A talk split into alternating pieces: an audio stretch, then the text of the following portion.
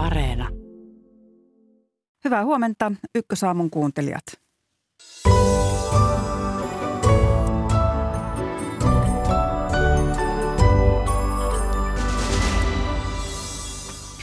Yhdysvaltojen korkein oikeus tekee juuri nyt kauaskantoisia päätöksiä. Aborttioikeuden ja aseen, aseenkanto-oikeuden muutokset ovat ratkeamassa – Kesä kaikilla, mutta kesälläkin sairastutaan ja sairastetaan. Hoitajista ja sijaisista on ollut jo pitkään pula, mutta lomat olisi silti pidettävä.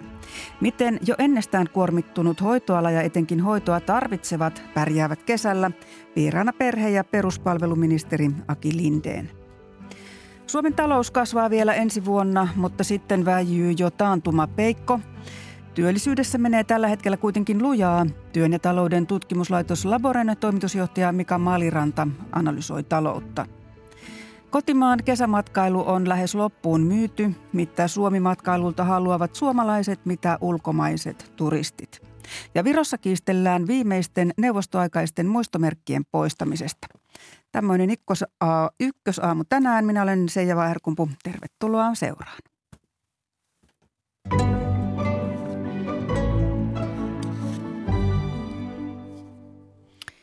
Aloitetaan Yhdysvalloista, jossa korkeimman oikeuden odotetaan julkaisevan lähiaikoina päätöksiä useissa tärkeissä oikeustapauksissa. Kansa jännittää erityisesti päätöstä maan aborttioikeuden kohtalosta. Korkeimman oikeuden odotetaan kaatavan ennakkotapaus, joka on taannut amerikkalaisille naisille oikeuden raskauden keskeytykseen. Hyvää huomenta Iida Tikka. Huomenta Hels- sinne Suomeen. Monet odottivat päätöstä jo eilen tiistaina, mutta sitä ei tullut. Mikä on viivästyttänyt päätöstä Washingtonissa? Täällä tosiaan odotetaan, että korkein oikeus julkaisisi päätöksensä tästä aborttioikeuden tulevaisuudesta ihan tässä lähipäivinä istuntokauden päättyessä ja moni on odottanut sitä nimenomaan tällä viikolla. Tänään tuolla korkeimman oikeuden edessä esimerkiksi oli paljon toimittajia ja sitten mielenosoittajia, jotka uskoivat, että päätöksen olisi pitänyt tulla tiistaina, mutta nyt se on siirtynyt vähän myöhemmälle ja jännitys jatkuu. Täällä nimenomaan jännitetään sitä, että miten korkein oikeus mahdollisesti puolustaa tätä aborttioikeuden kaatamista, sillä sen kaatumista pidetään itsessään jo aika varmana.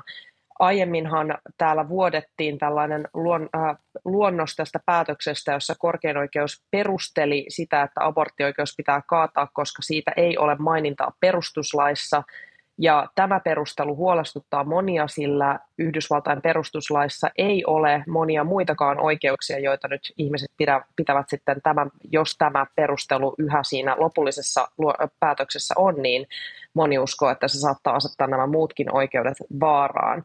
Tietysti ympäri maan muuallakin kuin Washingtonissa tätä jännitetään ja osa on tietysti hyvin huolestuneita, mutta moni myös on, odottaa tätä päätöstä hyvin innokkaana. Millaisia vaikutuksia sillä olisi, jos, jos tämä ennakkotapaus, joka on aborttioikeuden taannut, niin jos se kaatuu? Käytännössä silloin tämä päätösvalta naisten oikeudesta raskauden keskeytyksiin siirtyisi täysin osavaltioiden lainsäädäntöelimille ja se vaikuttaisi sitten saman tien oikeastaan miljoonien amerikkalaisten naisten elämään noin 22 osavaltiossa on jo tällä hetkellä säädetty laki tai sellainen on vireillä, jolla rajoitettaisiin voimakkaasti aborttioikeutta, jos tämä ennakkotapaus kaatuu. Ja näissä osavaltioissa on laskelmien mukaan sellainen 33 miljoonaa amerikkalaista naista, jotka ovat sukukypsiä ja vielä synnytysiässä.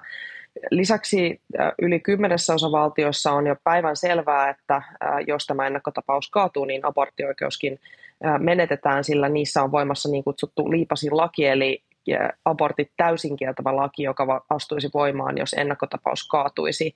Olen keskustellut näissä osavaltioissa asuvien aborttioikeuden puolustajien kanssa, ja he ovat jo huolissaan sitten ehkäisyoikeuden tulevaisuudesta, sillä siitäkin on ollut keskusteluita konservatiiviosavaltioissa ja ennestäänkin Yhdysvalloissa, joissa joillain alueilla on niin kutsuttuja ehkäisyaavikkoja, joissa siis ehkäisyn saanti on jo hankalaa. Nämä ovat usein konservatiiviosavaltioissa, ja näissä konservatiiviosavaltioissa tosin vastustetaan hyvin paljon tätä aborttioikeutta, eli niissä asuu suuri osa niistä amerikkalaisista, jotka sitä vastustavat, ja Yhdysvalloissahan on paljon ihmisiä, jotka sitä vastustavat. Noin 40 prosenttia itse asiassa haluaisi kieltää abortin lähes kaikissa tilanteissa.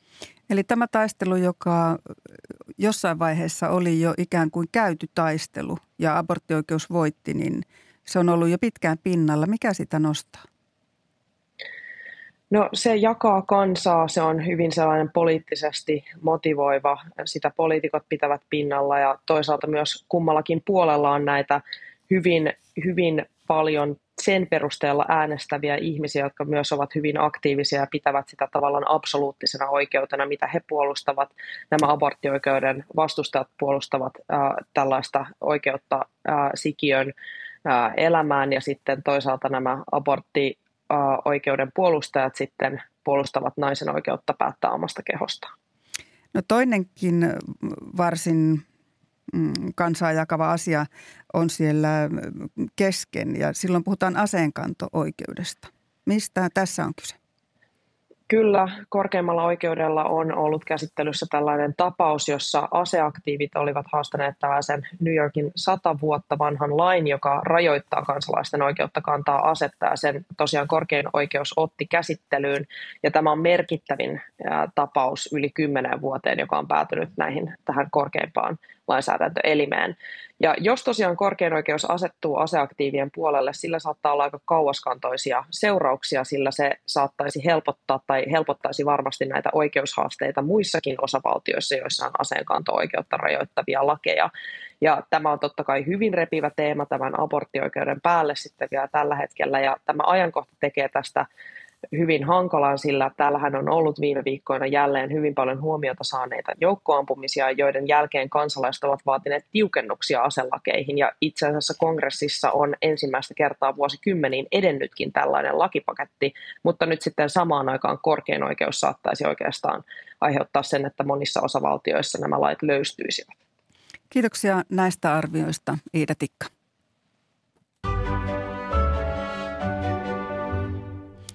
Sitten me jatkamme kotimaisilla asioilla, terveysasioilla. Studiossa on perhe- ja peruspalveluministeri Aki Lindeen. Hyvää huomenta. Hyvää huomenta. No ihan ensiksi pakko kysyä kuitenkin tuosta, mistä äsken puhuttiin. Eli miltä kuulostaa kamppailu Yhdysvaltojen aborttioikeudesta teidän korviin?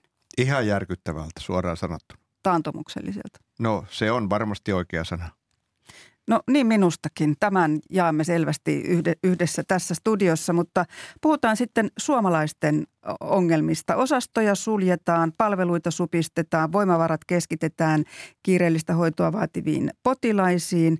Ja hoitoalalla on siis pähkinä purtavana siinä, miten tänä kesänä hoitajapulasta selvitään.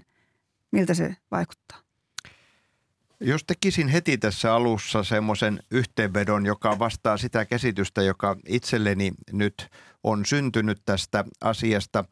On ollut vaikea saada eh, tarkkoja tietoja, hienosti sanottuna tietopohja tässä asiassa on aika hajanainen, mutta se tieto, mikä on kertynyt, enkä tarkoita vain näitä uutisia yksittäisistä tapauksista, niin kertoo siitä, että – Meillähän on pitkään ollut se tilanne, että kesällä on vaikeampi henkilöstötilanne. Sain sellaiset luvut tuolta työ- ja elinkeinoministeriön kautta, jossa on kuvattu, kuinka paljon avoimia hoitoalan työpaikkoja meillä on ollut vuosista, vuodesta 2006 lähtien ja Siinä näyttää siltä, että yleensä tammikuussa niitä on aina eniten, noin 5000 avointa työpaikkaa – sitten toukokuussa oli yleensä vähiten, eli silloin pannaan ilmeisesti hakuun vähemmän ja sijaisilla yritetään kesä järjestää. Ja 12 vuotta, sinne vuoteen 2018 mentiin oikeasti tämmöisillä luvuilla, että tammikuussa avoimia työpaikkoja se 5000 ja sitten toukokuussa sellainen 2000. Vuonna 2018 ne käyrät alkoivat nousta jyrkästi ylöspäin – näin ihan viikko sitten ensimmäisen kerran tämän tilaston. Ja nyt se viimeisin luku oli niin, että tammikuussa oli 13 500 avointa työpaikkaa ja toukokuussa 9 000. Ja nyt tärkeintä on verrata ehkä sitä aikaisempaa toukokuun lukua 2000 nyt tuoreempaan lukuun 9000. Ja tämä kertoo siitä, että tässä on nyt tapahtunut olennainen muutos. Eli vaikka aiemminkin on ollut kesäisin tiukkaa ja vaikeuksia, nyt olemme ihan niin kuin uuden tasoisen ongelman kanssa tekemisissä. Eli se on moninkertaistunut Kyllä. tämä pula. No tämä on tietysti vähän varmaan vaihtelee alueittain. Me olemme tänne yleensä saaneet sellaista tietoa, että Varsinais-Suomessa tilanne on erityisen paha, mutta, mutta kyllä se koskee muutakin Suomea. No tämä teidänkin kuvailemanne pula, niin mistä se johtuu? Periaatteessa siihen voisi olla kaksi syytä. Ja itse olen nyt tällä hetkellä siinä käsityksessä, että – toinen näistä on se tärkeämpi. Ja nämä kaksi syytä voisivat siis olla ensin, ensimmäinen se, että meillä olisi alkanut henkilökunnan määrä oikeasti vähentymään. Mutta nyt näyttää siltä, että näin ei ole. Meillähän on työ, työllisiä tai työelämässä olevia lähihoitajia noin 75 000 ja sitten sairaanhoitajia ja vastaavan muun tutkinnon, fysioterapeutin tai niin edelleen tutkinnon suoritteita myös noin 75 000. Nyt tämä hoitajien, tämä sairaanhoitajien luku oli vuonna 2010 62 000.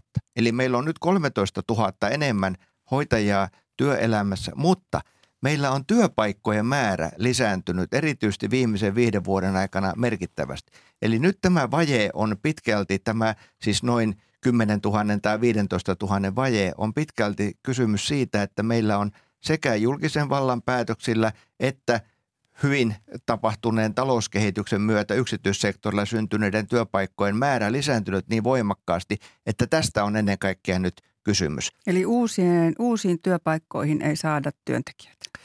Niin, ja kun työvoima liikkuu, niin moni voi siirtyä vanhasta työpaikasta uuteen työpaikkaan, ja silloin se vaje ilmenee siellä vanhassa, vanhassa työpaikassa. työpaikassa. Eli kaiken kaikkiaan työpaikkojen määrä on hoitoalalla lisääntynyt nyt erittäin merkittävästi mm. viimeisen viiden vuoden aikana. Onko käsistä, hoitavista käsistä pulaa vai onko työpaikkoja liikaa? No ei kai työpaikkoja liikaa ole, koska meillähän Suomessa nyt on tällä hetkellä ennätyksellinen työllisyystilanne. Siis e, joka alalla, eilen minulla oli johtuen korona-asioista yhteys majoitus- ja ravitsemusalaan eli Maraan. Siellä kerrottiin työvoimapulasta. Tuntuu, että yhteiskunnassa on monella alalla työvoimapulaa mm. tällä hetkellä. Ja meillä on väestö ikääntynyt, meillä halutaan antaa hyvänlaatuista hoitoa ja se on lisännyt työpaikkojen määrää, mutta meillä ei koulutusjärjestelmää ja alan houkuttelevuus ole sitten seurannut riittävästi perässä. Eli tästä johtuu, että hoitajapulaan ei ole pystytty vastaamaan? No näin se minusta on ja oikeasti voidaan sanoa, että tämä asia kaikessa vakavuudessaan on tiedostettu mittavammin vasta viime talven aikana ja tässä nyt haluan esimerkkinä kertoa, että kun olen puheenjohtajana hallituksen sote-ministerityöryhmä, vaikka sote-lait jo silloin vuosi sitten säädettiin, mutta me jatkamme käsitellen muita sosiaali- ja terveydenhuollon asioita, niin kerran kuukaudessa meillä on sote-ministerityöryhmän kokous ja nyt olemme ottaneet tämän asian, tämän henkilöstövajeen ykkösasiaksi ja joka kuukausi käymme sitä läpi. No Aki Linden, minkälainen on tilanne siinä mielessä, että, että saavatko kaikki suomalaiset kesäaikaan tarvitsemaansa lakisääteistä hoitoa? On vaikea esittää lukuja, vaikka mielelläni niitä esitän, mutta rohkenen sanoa, että varmasti 90 prosenttia suomalaisista saa kesälläkin tarvitsemansa hoidon. Tunnen ihan omaisen kautta tilanteen 93-vuotiaan vanhuksen osalta erässä suomalaisessa kaupungissa. Kyllä hän saa sen tarvitsemansa kotihoidon aamulla ja illalla ja lääkkeet tuodaan, mutta tiedän, että meillä on monessa kunnassa vaikea tilanne ja on esimerkiksi omaisille lähetetty kirjeitä, joissa on kerrottu, että voisitteko vaikka oman lomanne aikana huolehtia enemmän mm. ikäihmisistänne ja Sairaaloissahan tämä perinteisesti tapahtuu niin, että kiireetöntä hoitoa vähennetään, että ei kaihileikkauksia, ei tekonivelleikkauksia tehdä juhannuksesta kuuden seuraavan viikon aikana. Keskitytään päivystämiseen ja sielläkin resurssit ovat aika tiukoilla. Eli kyllä se hoito saadaan, mutta kyllä se kesällä on paljon hankalampaa kuin mitä se on ja mitä sen pitäisi normaalisti olla. Minkälaiset potilaat tai asiakkaat tästä tilanteesta kärsivät? Jos ajatellaan sitä, että, että jonkinlaista hoitovajetta jää tai jotakin jää diagnosoimatta, niin ketkä kärsivät? No ensin ajattelin sanoa, että vanhukset kärsivät. He ovat ehkä se tärkein ryhmä, mutta kyllähän meillä myös nyt erikoissairaanhoidossa eh, jonot ovat pidentyneet. Kun saatiin tässä toukokuulla THLn tilasto, niin hoitojonot olivat kasvaneet siitä, mitä ne olivat vuodenvaihteessa. Ja terveyskeskuksissakin on sellainen tilanne, että eh, viimeisimmän THLltä saadun tiedon mukaan 70 prosenttia terveyskeskuspotilaista pääsee myös kiireettömissä asioissa kahdessa viikossa, mutta siellä on kuitenkin sitten ehkä 10 prosentilla, 20 prosentilla useiden kuukausienkin jopa sitten odotusajat ja sehän on erittäin huono tilanne eh, perusterveydenhuollon kannalta. Mm. Puhutaan vähän siitä, mikä keväällä herätti paljon huomiota, eli, eli nämä työtaistelut. Ja yksi työre, tuorein käänne on se, että ammattiliitot Supertehy ja Erto julistivat eilen ylityö- ja vuoronvaihtokielon, joka koskee muun muassa yksityisiä hoiva-alan yrityksiä, kotipalvelua ja varhaiskasvatusta. Minkälaisia seurauksia tällä voi olla jo ennestään kuormittuneelle hoiva-alalle? Sillä voi olla yllättävän suuria seurauksia – jos tilanne olisi sellainen, että meillä olisi oikein hyvä henkilöstötilanne, niin silloinhan periaatteessa yhden tai kahden ihmisen jääminen vaikkapa sairauden takia pois työvuorosta eh, olisi vain, voisiko sanoa, järjestelykysymys. Mutta tässä nykyisessä tiukassa tilanteessa yleensä eh, tämmöisessä tapauksessa pyritään sitten sopimaan henkilökunnan kanssa, että voitko jatkaa työvuoroasi sitten vielä toisella työvuorolla perä, perään tai tehdä ylityötä. Ja nyt tietenkin tähän tilanteeseen juuri tämä – mainitsemanne työtaistelu iskee ja kyllä sillä on, on en nyt sanoisi mittavia vaikutuksia, mutta tietyissä kohteissa selvästi heikentää palveluiden saatavuutta. Mm. Ja kun niin käy, että, että tavallaan niin kuin jousto siellä työntekijäpuolella vähenee entisestään ja sijaispulaa on, niin mitä ratkaisuja on esittää tilanteen helpottamiseksi, esimerkiksi sijaispulaan? Mikä, mikä on tepsisi? No ihan semmoinen konkreettinen, joka jo tapahtuikin, oli se, että Valvira tulkitsee nyt tätä vanhustenhuollon hoitajamitoitusta, siis sitä lainsäädäntöä sillä tavalla, että hoiva-avustajaa voidaan käyttää enemmän siellä. Toki heidän täytyy olla sitten terveydenhuollon ammattihenkilön kanssa samassa työvuorossa ja heidän tarvittavan ohjauksen alaisena, mutta tämä helpottaa jonkun verran – ei tietenkään ratkaise koko tätä asiaa, mutta tuo välitöntä apua. Toki ei niitä hoiva-avustajiakaan tässä ja nyt heti ole saatavissa, mutta tämä oli minusta merkittävä linjaus ja se kertoo siitä, että kyllä nyt, vaikka tämä on kulunut sanonta, niin kaikki kivet on käännettävä, mitä vaan voidaan ja ei tämä ongelma tule hetkessä ratkeamaan – kun tämä on neljän viiden vuoden aikana syntynyt, niin kyllä se itse asiassa vaatii muutaman vuoden, että tämä oikeasti ratkeakin. Eli, eli myös ratkaisut kestävät kauan. Mikä se on se ratkaisu, jota tässä nyt sitten hakemaan lähdetään? Olisi helppo luetella semmoinen kymmenen kohdan luettelo, koska tässä tarvitaan oikeastaan niin kuin, tässä tarvitaan uusia työnjakoja, tässä tarvitaan työolosuhteiden parantamista, tässä tarvitaan teknologian tuomaa apua. Siitä haluan sanoa, että hetkittäin on näyttänyt siltä, että esimerkiksi – ICT vain lisää siellä kirjaamista ja muuta työtä, mutta fiksuja tapoja ratkaista teknologisesti tässä tarvitaan parempaa johtamista, koulutusmäärien lisäämistä, mutta myös koulutussisältöjen parantamista, koska tällä hetkellä moni jättää koulutuksen kesken. Eli tämä on tällä hetkellä iso kokonaisuus, jossa tarvitaan monta eri ratkaisua. Eli se kuulostaa siltä, että raha ei pelkästään ainakaan palkkaraha tätä asiaa ratkaise ei varmasti pelkästään ratkaise, sillä on varmasti niin kuin nopea vaikutus joissakin tilanteissa.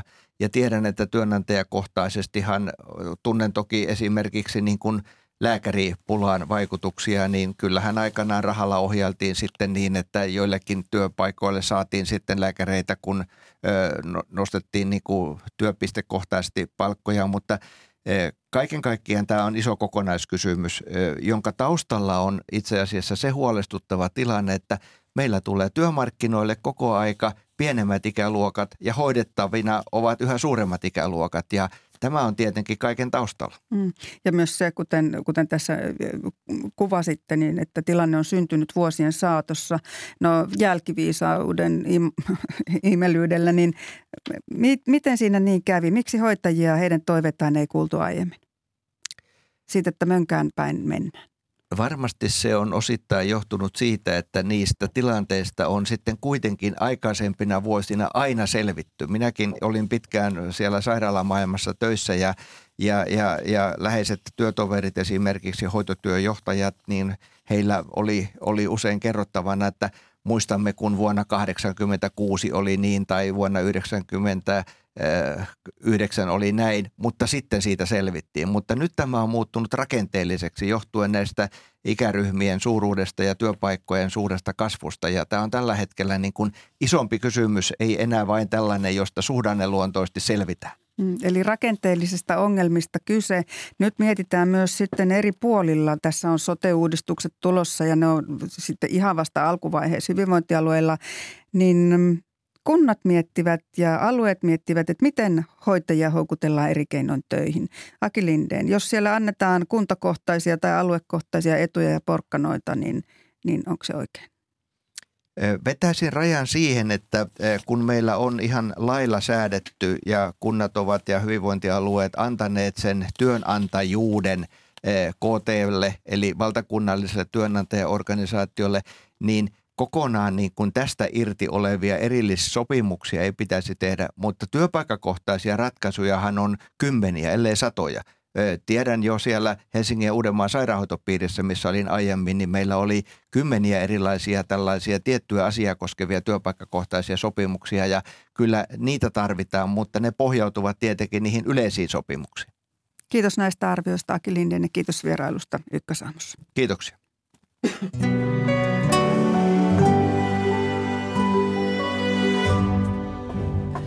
Kello on puoli yhdeksän, vähän ylikin jo ja seuraavaksi ykkösaamun vieraksi tulee talouden ja työn tutkimuslaitos Laboren toimitusjohtaja Mika Maliranta.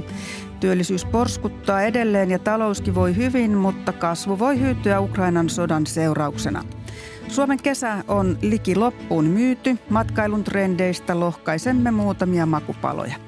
Ja Virossa kuplii kiista neuvostoaikaisista monumenteista. Poistaako vai eikö poistaa, kas siinä pulma. No, Suomen Pankki ennusti eilen, että talouskasvu jatkuu vielä ensi vuonna 1,7 prosentin kasvuvauhtia, mutta sitten kasvu hiipuu puolen prosentin tuntumaan ja edessä voi olla jopa taantuma. Tällä hetkellä kuitenkin talous voi ainakin siinä mielessä hyvin, että työllisyysaste on ennätys jopa historiallisen korkealla. Talouden, talouden ja työn tutkimuslaitos Laboren toimitusjohtaja Mika Maliranta, hyvää huomenta. Oikein hyvää huomenta. Tässä on vähän ristiriitaista viestiä. Eli Suomen Pankki on jo ensi vuotta koskien varovainen, mutta työllisyys pelittää tosi hyvin. Mistä ristiriita? No en mä tiedä, onko sinne ristiriita. Nyt ollaan äh, aika monella mittarilla mitattuna niin sanotussa korkeasuhdanteessa. Ja niinhän tämä talouden syklit yleensä menee, että korkeasuhdanteen jälkeen seuraa laskusuhdanne. Ja kyllä se on ollut niin odotettavissa, että, että tämä kääntyy niin kuin pikkasen heikompaan suuntaan. E, ehkä näitä nyt ollaan korjaamassa pikkasen synkemmäksi näitä muutoksia tästä eteenpäin. Ja korkeasuhdanteen tunnusmerkki on se, että työllisyys on korkea. Ja, ja lasku, sitten kun, kun talous lähtee kääntyä heikompaan suuntaan, niin ehkä jollain viiveellä myöskin työllisyys alkaa heikentyä. Hmm, mutta tämä kasvu ei kuitenkaan ole mitenkään hirveän vauhdikasta. Että siinä mielessä se ei näytä niin, kuin niin – niin kuumalta? Työ... joo, no se taas johtuu siitä, että kansantalouden tasolla niin sanottu työn tuottavuuden kasvu on ollut hidasta. Ja tämä on itse asiassa tämmöinen kehittyneiden maiden omin, ominaisuus ollut jo itse asiassa koko tämä vuosituhannen. Ja tämä on itse asiassa talouspolitiikan tärkeimpiä ongelmia, että me, me olisi erittäin tärkeää, että me saataisiin tämä kansantalouden työn tuottavuuden kasvu trendi niin kuin, ikään kuin jyrkempään kulmakertoimeen. No siinä auttaa tutkimustuotekehitys. Se on yksi osa, mutta se on äh, sellainen yhtälö, jossa tarvitaan monta tekijää yhtä aikaa ja sitten siinä tarvitaan vähän onneakin aina välillä. No niin. No mutta tämä Suomen työllisyysaste, se on nyt huima. Miltä se näyttäytyy kansainvälisessä vertailussa? No käytetään hyvin monenlaisia mittareita, mutta äh, minun ja aika monen muunkin mielestä ikään kuin jos olisi pakko valita yksi tämmöinen työllisyysmittari, niin se olisi semmoinen työllisyysmittari, joka ottaa myöskin huomioon sen, ne tehdyt työtunnit. Ja jos lasketaan tehtyjen työtuntien määrä suhteessa niin kuin, ö, työikäiseen väestöön, niin Suomessa itse asiassa tämä työllisyys on näin mitattuna kansainvälisestikin vertaillen sangen korkea. Itse asiassa monille varmaan aika yllätys, että se on korkeammalla tasolla kuin Tanskassa tai Saksassa. Jonkun verran ollaan Ruotsia jäljessä, mutta Ruotsi onkin tota, todella hyvä tässä, tässäkin asiassa. Eli siis me ollaan ahkeraa kansaa edelleen. Me ollaan oltu jatkuvasti ahkeraa kansaa. Tässä vaan välissä tuhoutui työpaikkoja, että monet ihmiset eivät pystyneet täyttämään sitä, toteuttamaan sitä ahkeruuttaan. Että mun mielestä me, meidän työllisyysongelmat eivät johtuneet ahkeruuden puutteesta, vaan se johtui siitä, että meillä tuhoutui valtava määrä työpaikkoja ja ihmiset joutuivat löytämään, etsimään uutta työpaikkaa. Ja se ei usein kovin helppoa löytää itselleen uutta sopivaa työpaikkaa. Mm. Muistelen, että sinä olet joskus puhunut luovasta tuhosta – niin oliko tämä työpaikkojen tuhoutuminen nyt se luova tuho, mutta sitten sieltä ei tultukaan niin äkkiä ylös? No kyllä tavallaan tässä on luovasta tuhosta kysymys, kysymys mutta itse asiassa se käsite viittaa siihen oikeastaan, että luova tuho on ikään kuin seuraus positiivista asioista, että kun yritykset kehittää innovaatioita ja parantavat tota, tuotantotapoja, niin ne yritykset, jotka eivät onnistu siinä, niin niiden mm-hmm. työpaikat eivät ole enää kilpailukykyisiä, ne sen takia tuhoutuu. Että tavallaan tässä ei ole luovasta tuhosta kyse tarkkaan ottaen, mutta Suomessa on kyllä tapahtunut tämmöinen luovan tuhon kaltainen talouden uudistuminen vuosina 2008-2015 ja itse asiassa ihan näin koronapäivin saakka. Okei, miten se kävi? Se kävi sillä tavalla, että meillä tosiaan tuhoutui paljon sellaisia työpaikkoja, jotka olivat olleet aikaisemmin tuottavia – ja niiden tilalle syntyi uusia työpaikkoja, uusia yrityksiä, mutta ne eivät heti näy niin kuin tuottavuustilastoissa tai näissä makrotilastoissa sen takia, koska se vie aikaa sitten sen niin kuin uuden tuotantotoiminnan, uuden tuottavan toiminnan kasvattamiseen, mutta mun mielestä paljon positiivisia merkkejä ollut näkyvissä ennen tätä koronaa. Nyt tämä Venäjä sotki kyllä niin kuin näkymiä. Itse mä olin tosi positiivi, optimistinen tulevan kymmenen vuoden osalta, että mikä tämä kehitys voisi olla. Ilman tätä sotaa olisi. Ilman tämä mm. sotaa, että tämä alkuvuodesta mä olin vielä tosi toiveikas. Okei. Okay. No nyt siellä on Ukrainassa sota. Miten se vaikuttaa Euroopan euroalueen talouteen? No etumerkkihän me tiedetään, että niin se on se on negatiivinen miinus. ja se on miinus ja se, että kuinka iso miinus, niin se on sitten arvailujen varassa, että jos on sanottu, että talouden ennustaminen on vaikeaa, niin tämmöisten poliittisten kriisien ennustaminen on varmaan vieläkin vaikeampaa ja, ja siellä on niin kuin todella monenlaisia, siis se, että miten saadaanko viljaa maailmalle, miten meidän niin kuin globaalisti ruoan hinnalle tapahtuu. Kaikki nämä asiat on sellaisia, jotka heijastuu myös, myöskin Suomen talouskasvuun ja kielteisellä etumerkillä. Kielteisellä etumerkillä ja siitä se pankkikin puhuu, Suomen Pankki. No kun nyt tiedetään, että se etumerkki on miinus, niin sodasta puhutaan kyllä välillä myös niin, että se on taloudelle piristysruiske. Sotaan liittyy kaiken näköistä teollisuutta, asekauppaa ja viimeistään siinä vaiheessa, kun päästään jälleenrakennusvaiheeseen, niin Ukrainassakin on tosi iso markkina. Se on iso, iso maa, 44 miljoonaa ihmistä. Tota, mutta miten se sitten oikeasti menee? Sodat lamauttaa, mutta No soda, kyllä niin kuin kokonaisetumerkki on tietysti aina miinus, että jos tulee rankasti miinusta, niin jos sen päälle tulee pikkasen plussaa, niin se netto pysyy negatiivisena, että toki siinä jossain vaiheessa myöhemmin saattaa, tai jos toivon mukaan päästään semmoiselle jälleenrakentamistilanteeseen, toivottavasti talous on sellaisessa kunnossa, että se pystyy sitä jälleenrakentamista toteuttamaan myöskin. Että on, on joskus Korean sodan jälkeen, puhuttiin tämän Korean puumia, toisen maailmansodan jälkeen oli vahva talouskasvun vaihe, kun tietysti kaikki on romuna, niitä ruvettiin rakentamaan, että, että tämmöinen pieni hyvitys valtavasta tuskasta joskus tulee sitten, mutta e, ö, minusta se on aika pieni, pieni asia tässä mm. isossa yhtälössä. Niin se varmaan on, eli kun, kun, kun tuhkasta noustaan, niin sieltä noustaan vähitellen ja ei voi olla kuin suunta ylöspäin, mutta Näin siitä just, ei hirveästi kannata riemuita. No tuota, Suomessa, kun tästä työllisyydestä oli puhetta, niin Suomessa toistetaan usein sellaista, että, että parasta taloutta on työllisyyden hoito. Ja nyt kun työllisyydessä menee tosi hyvin, niin mistä se johtuu? Hallituksen toimista vai jostain muusta? No se johtuu varmaan niin kuin monet isot tärkeät asiat useista asioista. Mun kaikkein tärkein asia on se, mistä tuosta jo edellä vähän puhuttiinkin, että meidän talous oli uudistunut hyvinkin merkittävästi siinä vuoden 2008 jälkeen. Eli meillä oli syntynyt uusia yrityksiä, jotka olivat siirtyneet tämmöiseen laajentumisvaiheeseen. Ja tavallaan se hyvä talou, meidän on talouskasvun perustekijät niin hyvässä kunnossa. Meillä on osaavaa työvoimaa, meillä on inno, paljon innovaattoreita, meillä on hyviä toimitusjohtajia, meillä on monet, meillä on monet, monet markkinat toimii hyvin. Tämä talouskasvu tuottaa onnistuessaan sitten uusia työpaikkoja ja sitten työllisyys paranee. Ja, ja työllisyyden kasvu on silleenkin hyvä, että myöskin on sanottu, että työllisyys on parasta sosiaalipolitiikkaa. Että kyllähän tämä myöskin monenlaisia sosiaalisia ongelmia helpottaa se, että meidän työllisyys on kehittynyt näin hyvin. Mm. Kyllä ihmistä ahkeria on, että se on vain hyvien työpaikkojen puute, mikä meillä on ollut ongelmana. Mikä Suomen työllisyyttä uhkaa sitten ensi vuonna?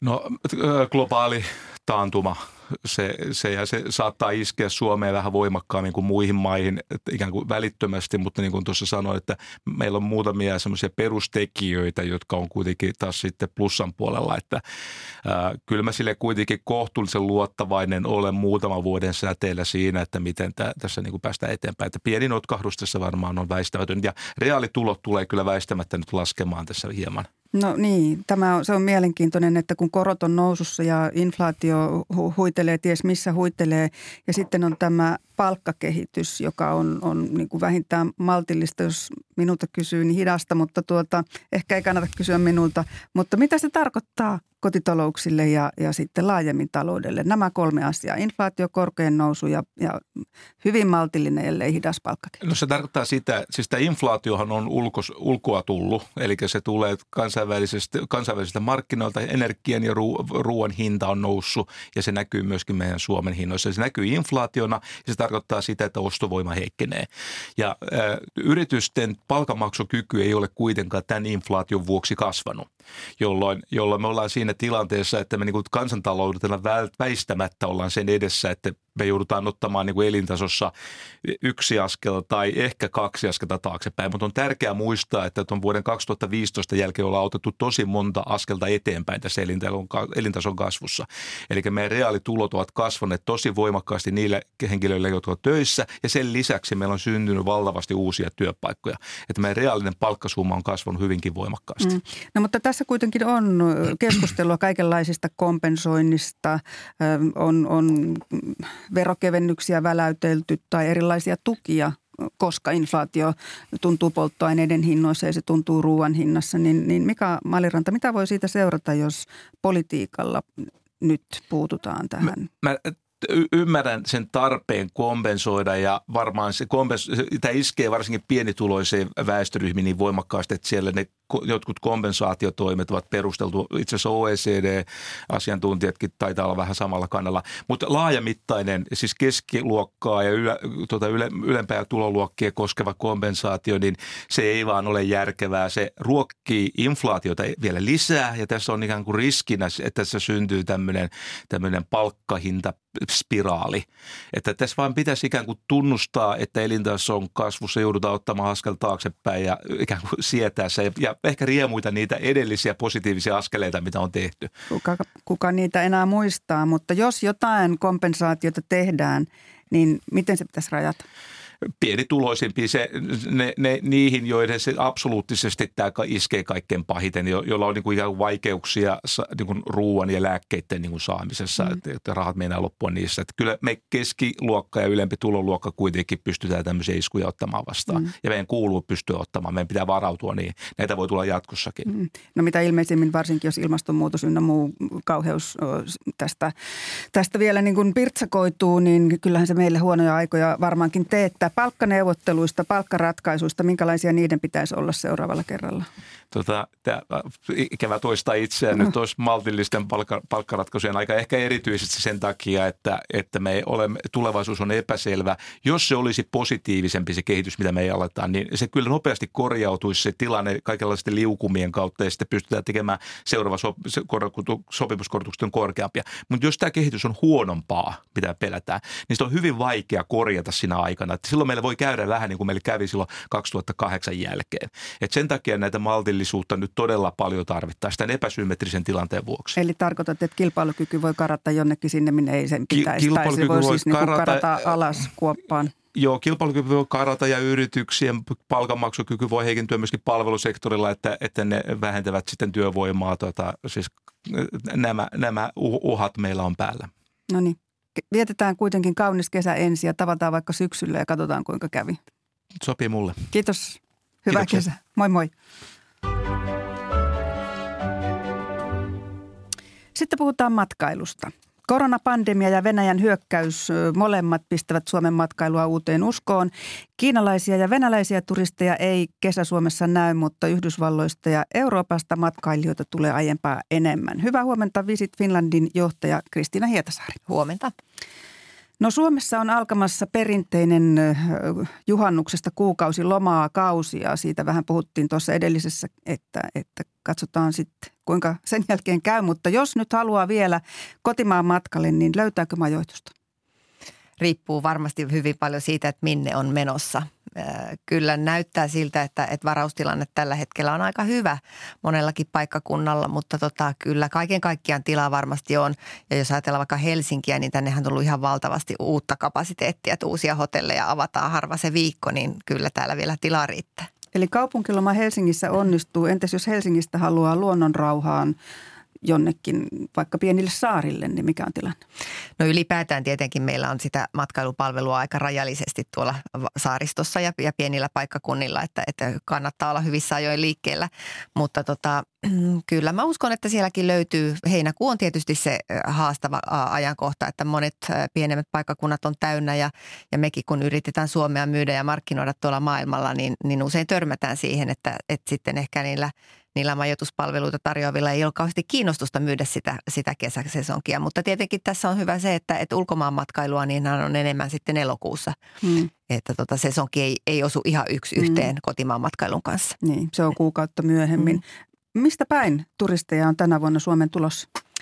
No meillähän tilastot tietysti on, on vähän jälkijunassa aina, että tällä hetkellä me nähdään vaan niin kuin kevään tilanne huhtikuun loppuun asti. Niin, niin tota, Ranska on ollut kaikkein yllätykseksi ehkä se kaikkein suurin markkina nyt tämän kevään aikana. Myöskin Benelux-maat, varsinkin Hollanti, on kasvanut tosi vahvasti ja USA jo mainittiinkin tässä, että, että sieltä on tullut paljon kasvua. Espanja on, on erittäin positiivinen markkina meille ollut, mutta, mutta tietysti ne perinteiset isot, eli Saksa ja, ja Ruotsi, niin on meille niin kuin kaikkein tärkeimpiä. Mutta tämä kuulostaa jotenkin aika mukavalta, että löytyy uu, uusia suuntia, mistä tullaan. Ranskasta, Hollannista, Espanjasta. Miten he ovat löytäneet Suomen, Kristina Hietasaari? kyllähän niistä maista on aina tai pitkään vuosia tänne tultu muutenkin, että, että tota, mutta en tiedä, jotenkin me toivotaan tietysti si, sitä, että, että Suomi vastaa nyt aika monen tämmöisen niin kuin pandemian jälkeiseen äh, ideaali äh, niin kuin mielikuvaan siitä, että minkälainen kohde on. Kun täällä ei tarvitse pelätä ruuhkia. Täällä on niin kuin puhdasta ja kaunista luontoa ja, ja, ja ehkä sitä sellaista tota, väljyyttä, mitä nyt etsitään. Niin, niin kyllä mä luulen, että sillä on merkitystä. Ja totta kai me ollaan parhaamme tehty niin kuin, äh, oman organisaationi osalta, että, että tehdään paljon äh, myyntitapahtumia näillä markkinoilla ja, ja yritetään markkinoida Suomeen hyvin aktiivisesti. Mm. Onko käynyt myös niin, että Suomessa on hyvä sää, jos ajatellaan näitä Ranskan, Espanjan, Portugalin helteitä, että kaupungeissa 35 ylikin. Niin Kyllä. Niin Joo, ja tämä on varmasti sellainen asia, että, että ihan oikeasti niin me voidaan olla niin kuin muutaman vuoden sisällä sellaisessa tilanteessa, että Suomi yhtäkkiä kuuluukin Euroopan johtaviin tai, tai suuriin matkailumarkkinoihin, että jos tämä ilmastonmuutoskehitys jatkuu tätä tahtia, niin, niin tämä on oikeasti niin kuin aika pelottava skenaario, mutta tietenkin mm. meille myös mahdollisuus. Niin. No, jos nyt ajatellaan lentovarauksia sitten ja katsotaan vielä näitä määriä, niin miltä se näyttää? Me ollaan kaiken kaikkiaan vielä semmoinen kolmisen, 35 prosenttia suurin piirtein niin kuin sen vuoden 2019 jäljessä, joka oli tietenkin se kaikkien aikojen ennätysvuosi. Mutta mitä lähemmäksi kesää mennään, jos katsotaan niin kuin kesäviivä elokuun lentovarauksia, niin, niin siellä on jo useita markkinoita, jotka alkaa olla sen 2019 vuoden tasolla. Ja, ja tota, tärkeitä markkinoita, että, että kyllä se tilanne näyttää koko ajan paremmalta ja paremmalta, että ihan – ei olla muiden niin kuin sanotaan Norja ja Ruotsin tahdissa, että, että siellä matkailu on, on, on elpynyt nopeammin, mutta se me johtuu pääosin se ero siitä, että me ollaan oltu niin riippuvaisia sekä Venäjästä, että sitten meillä on ollut vahva toi Aasian matkailu ja mm. kun ne on molemmat vielä poissa, niin, niin se meidän elpyminen on sen takia hitaampaa. Mm. Se voi olla niin, että venäläismatkailijoiden into matkustaa on nyt vieläkin heikompaa tuon Ukrainan sodan jäljiltä, ainakin ihan näin lomamielessä, että sitten tullaan niin kuin tosi mielessä, lähdetään pois kokonaan maasta, jos, jos, jos on näin. Mutta, ja korona sitten sitä rokottaa myös, mutta entä tämä Aasian matkailu, miten se on toipunut pandemiasta? Siellä ei sentään ole sotaa, Riesan. Ei ole, mutta, mutta kyllä tämä sota vaikuttaa nimenomaan hyvin vahvasti tähän Aasian matkailuun just sen takia, että, että on tämä Venäjän ylilentokielto päällä ja, ja se tietenkin pidentää matkaa, se nostaa hintoja ja ylipäätään niin kuin tekee sen niin kuin Euroopan kilpailukyvyn huomattavasti heikommaksi, kun sitten ajatellaan niitä lähimarkkinoita, mitä siellä aasialaisilla itsellään on. Että kyllä se Aasian elpyminen vielä antaa odotuttaa, mutta tietysti meillä on todella suuret toiveet siitä, että, että Japani pikkuhiljaa mm, alkaisi aueta, koska se on meille erittäin tärkeä markkina myöskin, mutta Kiinan osalta esimerkiksi emme odota tämän vuoden puolella vielä minkäänlaista avautumista. Kiitoksia näistä arvioista Kristiina Hietasaari ja hyvän matkailukesän toivotukset. Kiitos. Sitten jatkamme Viroon. Venäjän hyökkäys Ukrainaan on synnyttänyt Virossa keskustelun neuvostoaikaisten patsaiden ja muistomerkkien purkamisesta. Moni niistä siirrettiin pois entisiltä paratipaikoiltaan vuonna 1991, mutta punamonumentteja löytyy vielä ympäri Viroa. Tallinnassa on toimittajamme Rain Kooli, hyvää huomenta. Hyvää huomenta. Miksi näistä jäljellä olevista muistomerkeistä nyt halutaan eroon? No tällä kertaa kaikki sai alkunsa Tarton kaupungin aloitteesta toukokuun alussa. Tarto on siinä mielessä historiallinen tässä asiassa, että siellä myöskin purettiin neuvostojen lopussa ensimmäisenä Leninin patsas, mutta tällä kertaa Tarto haluaa valtion poistettavan puna-armeijan muistomerkin Raadin alueelta, jossa sijaitsee tätä nykyään Viron kansallismuseo. Ja Tarton aloitetta seurasi sitten muitakin samankaltaisia aloitteita muun muassa Keski- ja Kaakkoisviron pienemmiltä kunnilta. Kaiken taustalla on tietysti, kuten jo sanoit, niin Venäjän hyökkäys Ukrainaan, kun Viro itsenäistyi vuonna 1991, niin monia näistä neuvostoaikaisista patsaista purettiin ja siirrettiin muualle, muun muassa Tallinnaan Viron historialliseen museoon. Mutta sodan uhrien muistomerkiksi luokitellut asetelmat saivat kuitenkin silloin jäädä paikoilleen ja nyt näitäkin on alettu sitten Ukrainan sodan valossa tarkastella uusin silmin. Useinhän nämä muistomerkit esittelevät puna-armeijan tällaisena mahtipontisena, hyökkäävänä valloittajana ja vapahtajana, mutta virolaisille ne edustavat samaa väkivaltaa, jota ukrainalaiset joutuvat tällä hetkellä kokemaan. Onko siellä joku toinen patsas tai monumentti noussut enemmän tikunnokkaan kuin jokin toinen. Vuonna 2007 pronssisotilas oli tällainen yksittäinen patsas, joka nostatti kovasti tunteita. No tosiaan toi Raadin alue on sellainen, joka, joka tällä hetkellä on ollut otsikoissa. Tartossa ainakin sen monumentin purkamisesta vallitsee yksimielisyys, mutta kyse on lähinnä siitä, että kuka sen järjestää ja kuka sen maksaa. Tallinnassa oppositiopuolueet ovat vaatineet vallassa olevalta keskustapuolueelta punamonumenttien kartoittamista ja, ja myöskin purkamista, mutta täällä herää kysymys, että mitä tässä on enää purettavaa, kun tosiaan vuonna 2007 pronssisotilaskysymys ratkaistiin, se siirrettiin Tallinnan ydinkeskustelu keskustasta puolustusvoimien hautausmaalle. Ja toinen sellainen näkyvä monumenttialue on Maarjamäellä Piritantien varressa, mutta se on luokiteltu kulttuurihistoriallisesti arvokkaaksi, eikä se on sen verran iso kokonaisuus, kokonainen alue, niin tuskin sitä ollaan kuitenkaan tuhoamassa.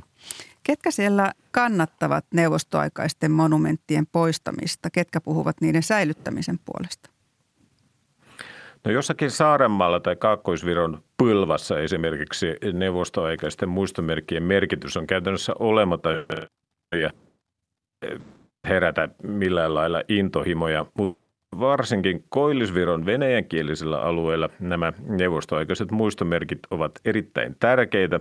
Niitä on pidetty venäläisten ja muiden slaavilaisten kansojen uhrauksen symboleina ja, ja niitä käytetään myös toisessa maailmansodassa kaatuneiden sukulaisten muistelemiseen. Eli käytännössä nyt tosiaan venäjänkielisillä alueilla vastustus on suurta, jopa pelkkää ajatustakin kohtaan näiden muistomerkkien purkamisesta. Hmm. No tuosta pronssisotilaasta jo hiukan puhuttiin. Se sai silloin 2007 aikaan mellakoita. Rain Kooli, miten arvioit nyt uusien mellakoiden mahdollisuutta, kun tällä kertaa puhutaan muistomerkkien siirtämisestä? No tuskin niihin mellakoihin on pahempaa syytä, koska, koska tosiaan valtiolla ei ole ainakaan tällä hetkellä mitään suunnitelmia ryhtyä jotenkin väkisin purkamaan näitä neuvostomuistomerkkejä Viron venäjänkielisiltä alueilta, koska kunnathan tässä asiassa ovat olleet aloitteellisia ja, ja siellä kuitenkin kunnanvaltuustoissa on venäläis taustaisia ihmisiä paljon, niin, niin tuskin sieltä tällaista aloitetta tulee. Ja, ja kuten jo sanoin, niin Tallinnassahan se kysymys on tavallaan jo ratkaistu vuosia sitten. Mm. No Virossa on, on ollut muitakin patsaskohuja tässä. Jo, jo näin, tätä pronssisotilasta ihmeteltiin hiukan ja sitten äh, nyt näitä tätä uusinta. Mutta, mutta yksi tuore kohu liittyy maan ensimmäisen presidentin Konstantin Pätsin muistomerkki. Mistä siinä on kyse? No tosiaan, siis täällähän viime vuonna kohuttiin ensin takavuosien laulajatähden Jaak Juolan Viljandiin pystytetystä patsaasta, jota Juolan leski ja moni muukin täällä Virossa piti erittäin mauttomana ja rumana. Mutta presidentti Pätsin suunniteltu patsas on herättänyt hilpeyttä no, ensinnäkin sen takia, että Estone-teatterin kulmalle olisi tulossa patsaan sijaan pelkästään Pätsin valtava pää. Ja moni pitää tätä ratkaisua nyt mielikuvituksettomana ja, ja tässä on kehitelty meemejä virolaisessa sosiaalisessa mediassa, että mitä, mitä kaikkea sille päällä voi sitten keksiä kaikenlaisia puhekuplia, mutta tällainen suunnitelma on kuitenkin hyväksytty voittajaksi ja aivan viime päivinä Pätsin patsaaseen on saatu vielä yllätyskäänne. Nimittäin on käynyt ilmi, että kivenhakkaaja, jota, jota tämän Pätsin pään suunnitellut kuvataiteilija Vergo Vernik on käyttänyt patsaan valmistuksessa, istuu parhaillaan rattijuopumustuomiotaan, eli kivenhakkaaja on joutunut kiven sisään. Ja, ja patsaan valmistuminen uhkaa sen takia viivästyä ainakin reilulla kuukaudella. Eli, eli kyllä virolaiset saavat kohua aikaan näihin patsaisiin liittyen. Suomalaisetkin osaavat jonkin verran. Vähän ehkä tullaan virolaisia perässä, mutta täällä on kohistu maailmanrauhapatsaasta ja tällä hetkellä ehkä puhutaan eniten Tampereen Leninin patsaasta, joka kuulemma pitäisi poistaa ja sitten käydään keskustelua Leninin vasemmasta kädestä, joka on myöhemmin liitetty tähän Leninin patsaan niin kuin – yhdestä kulmasta näyttää siltä, kun kyse olisi Leninin vasemmasta kädestä ja, ja nyt Leninin patsasta puuhataan sitten Tampereelta piiloon. Miltä se kuulostaa? Kuulostaako tutulta? Kuulostaa tutulta siinä mielessä, että kun Kotkan Leninpatsas aikoinaan, sehän on virolaista suunnittelua, aikoinaan valmistui ja, ja Tallinna sen Kotkalle lahjoitti, niin täällähän tykästyivät puoluepamput siihen niin paljon 80-luvulla, että, että Pärnuun pistettiin pystyyn sen kopio, mutta sehän Pärnusta 90-luvun alussa jo poistettiin. Virossa on tehty mielestäni aika tyylikäs ratkaisu. Eli, eli tosiaan näitä neuvostoaikaisia Leninejä, jopa yksi Stalin ja, ja muita kommunistille tärkeitä henkilöitä, niiden patsaita on koottu tuonne historiallisen museon Viron Tallinnan Maariamäelle ja, ja siellä jokainen voi käydä niitä ihmettelemässä ja, ja ne on varustettu sitten asian kuuluviin tekstein myöskin, jotka selittävät, että, että mikä on näiden patsaiden historia.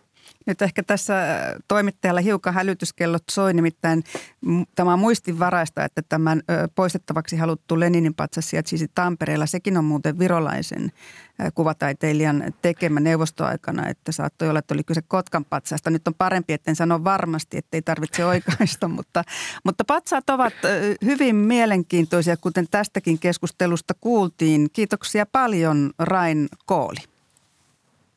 Kiitoksia ja hyvää päivän jatkoa. Sitä samaa. Ja nyt kello on minuuttia vaille yhdeksän. Tätä ohjelmaa toimittivat Mikko Haapanen, Kreta-Maria Kivio ja tuottajana Hanna Juuti-Maria Skara, äänitarkkailijana Juha Sarkkinen. Minä olen Seija Vaaherkumpu ja kuuluttaja Olli Kari on nyt studiossa kertomassa, että mitä on uutisten jälkeen ja aamupäivällä ehkä luvassa. Yle Radio yhdessä. Ää, puolen päivän jälkeen tavataan taiteilijoita. Kerron aamupäivästä aivan kohta. Okay. Näyttelijä Jussi Lehtonen ja kuraattori Marita Muukkonen etsivät uutta tulevaisuutta taiteilijoille. Kulttuuriykkösessä etsitään progressiivisen rokin sydäntä Niklas Vanken ja kirjailija Tuukka Hämäläisen muusikko Lauri Porran kanssa. Ja aivan kohta alkaa Muistojen Boulevardi Count Basin musiikilla. Kuulostaa hyvältä. Nyt on aika kiittää Ykkösaamussa tai Ykkösaamun kuulijoita seurasta ja suunnistaa kohti uutisia. Kiitos seurasta ja hei hei.